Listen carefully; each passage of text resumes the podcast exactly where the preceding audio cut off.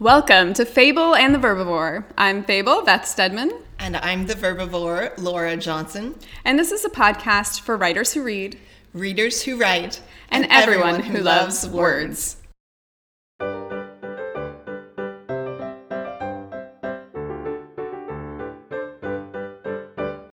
We're excited, of course. Yes.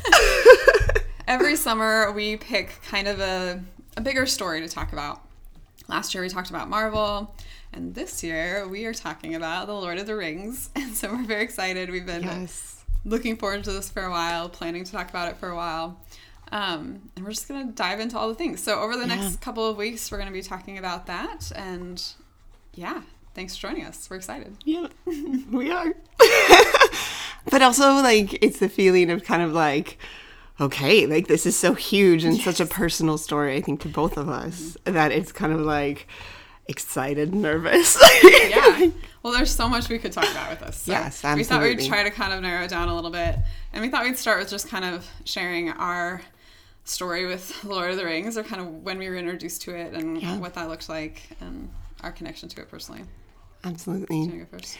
I will. Um, what's funny is I know both of our stories and they are different, and I love that. And my story with it, I was, I think, towards the end of high school when it came out, um, or probably right at the beginning of college. And my sister was like, let's go see The Fellowship of the Ring. And I had heard of The Hobbit. I read it maybe once in the eighth grade, but I didn't know that there was a con- you know connected story. I it hadn't clicked into my radar at all, and so I'm like, okay, I don't really know what this is. I kind of went without any frame of reference at all, and I'm a lot to just walk into. right?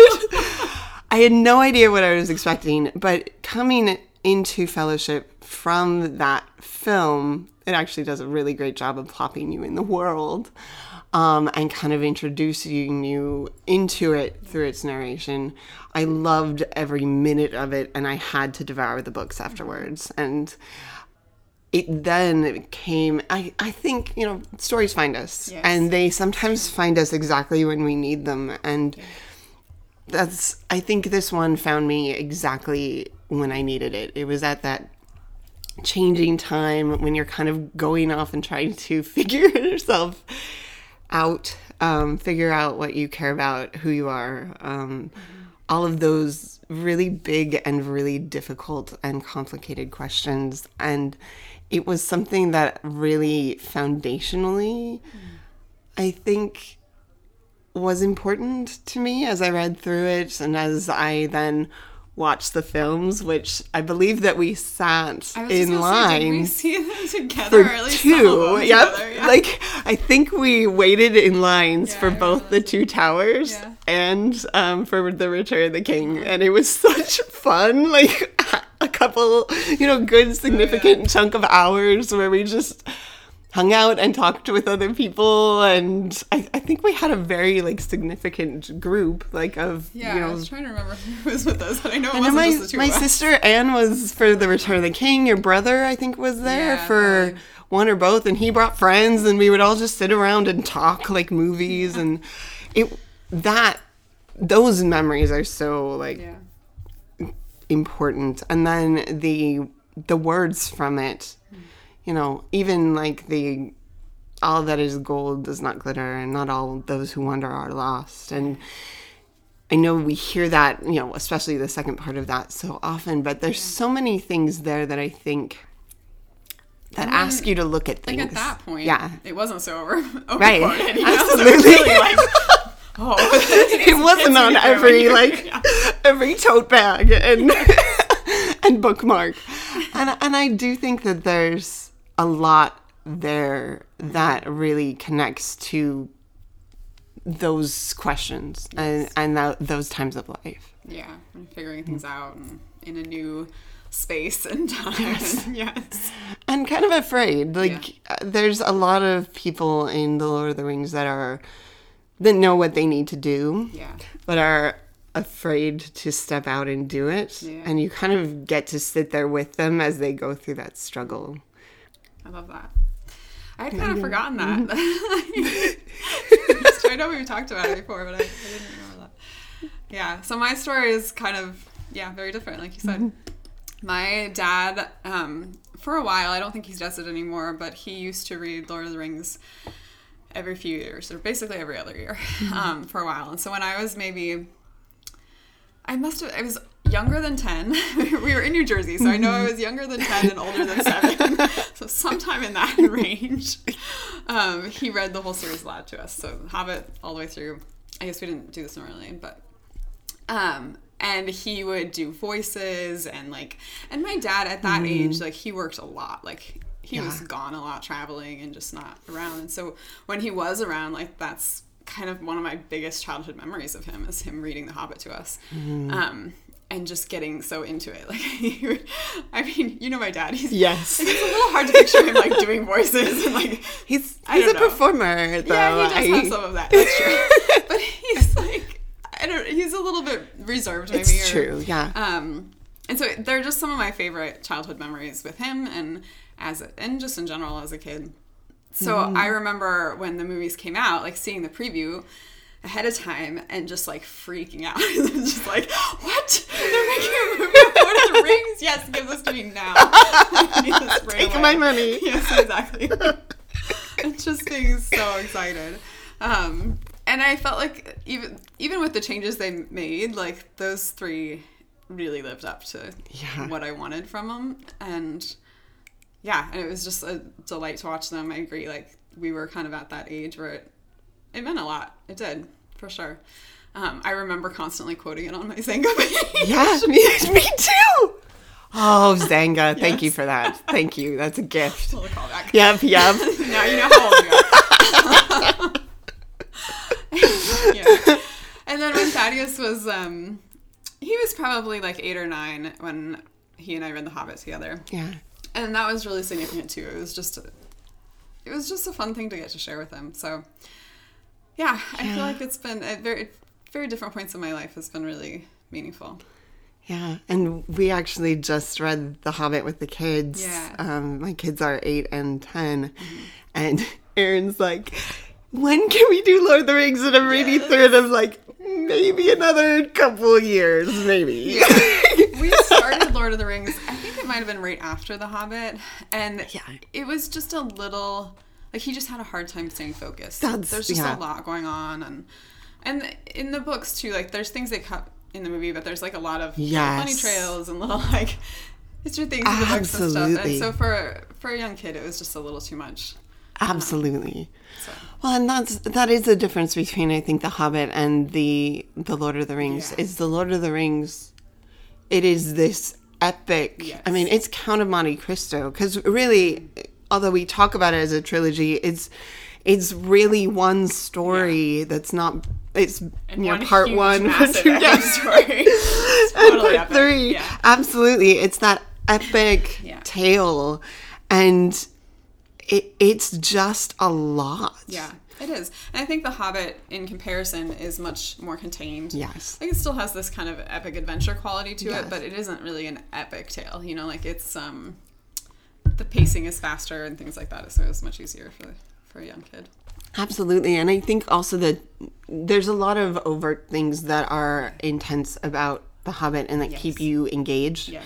And here, when they go off on a bunny trail, like it has a purpose and a point that later then may pay off. Sure. But you have to go through so much work to get there. And I was, as I was rereading The Fellowship, Mm-hmm. They are still in the Shire at Oh, 120 pages. And it takes 17 years from when Bilbo leaves the ring to Frodo for anything to happen. Yeah.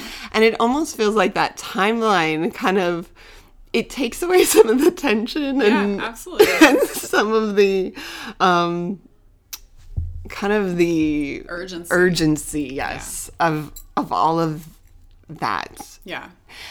Which is an interesting choice. It is. I mm-hmm. think it's not something I, like I would have recommended not Yeah. to do, stretching a timeline like that. Absolutely. Yeah. But it's funny how it still it still, works. works. There are so many kind of strange things about this story where you look at it and you're like, that is an interesting work. choice. Yeah. Even even the viewpoint, mm-hmm. um, it tends to kind of go all over the place. Mm-hmm. It's very much kind of in that omniscient Yeah. narrator kind of yeah.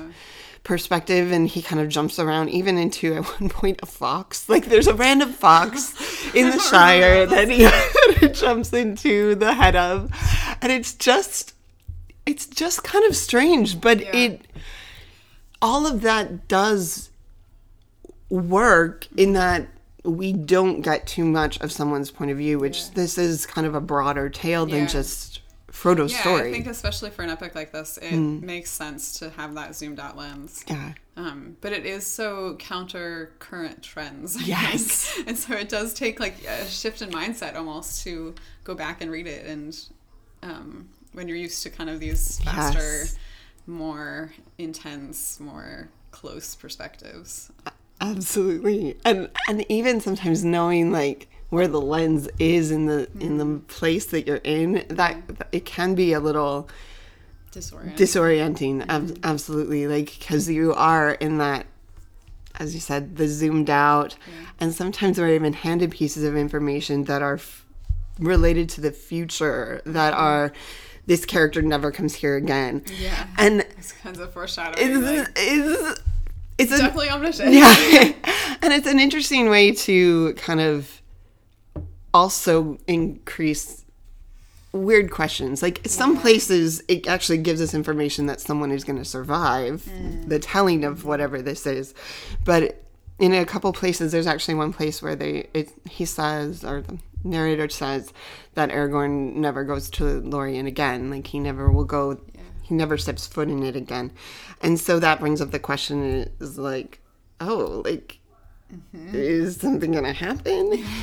And i i think it both works and it might like also in other places So in some places it Not. adds and curiosity, and in other Sometimes places it it's takes like it doesn't. Yeah. um but it it is interesting that how that can be used to be able to kind of create those moments of intrigue. Um especially with aragorn i think that allowed for some concern on his behalf Get definitely leaning in, Yeah. wanting to know what's gonna happen. Mm. Absolutely.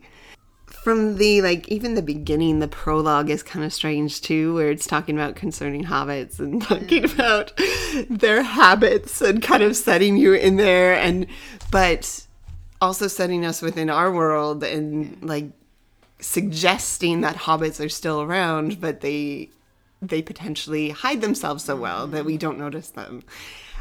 I thought that was an interesting choice. Yeah. well, he does a good job, I think, in general, setting us into the world and like Yeah. with the world building. It is so complex. Like, Yes. there's so much depth and layers, and I mean, you know, it took him years to like come up with it all. Makes and I believe sense. it. Like, Yes. makes sense. Um, but like Yeah. generally, I have very little patience for that. But this is one of the few stories that I feel like I love that it like sets you into that Hobbit world, and you get this like totally different, yeah, different place, different thing. And having that Mm-hmm. little connection to the real world does kind of give it an extra little ooh.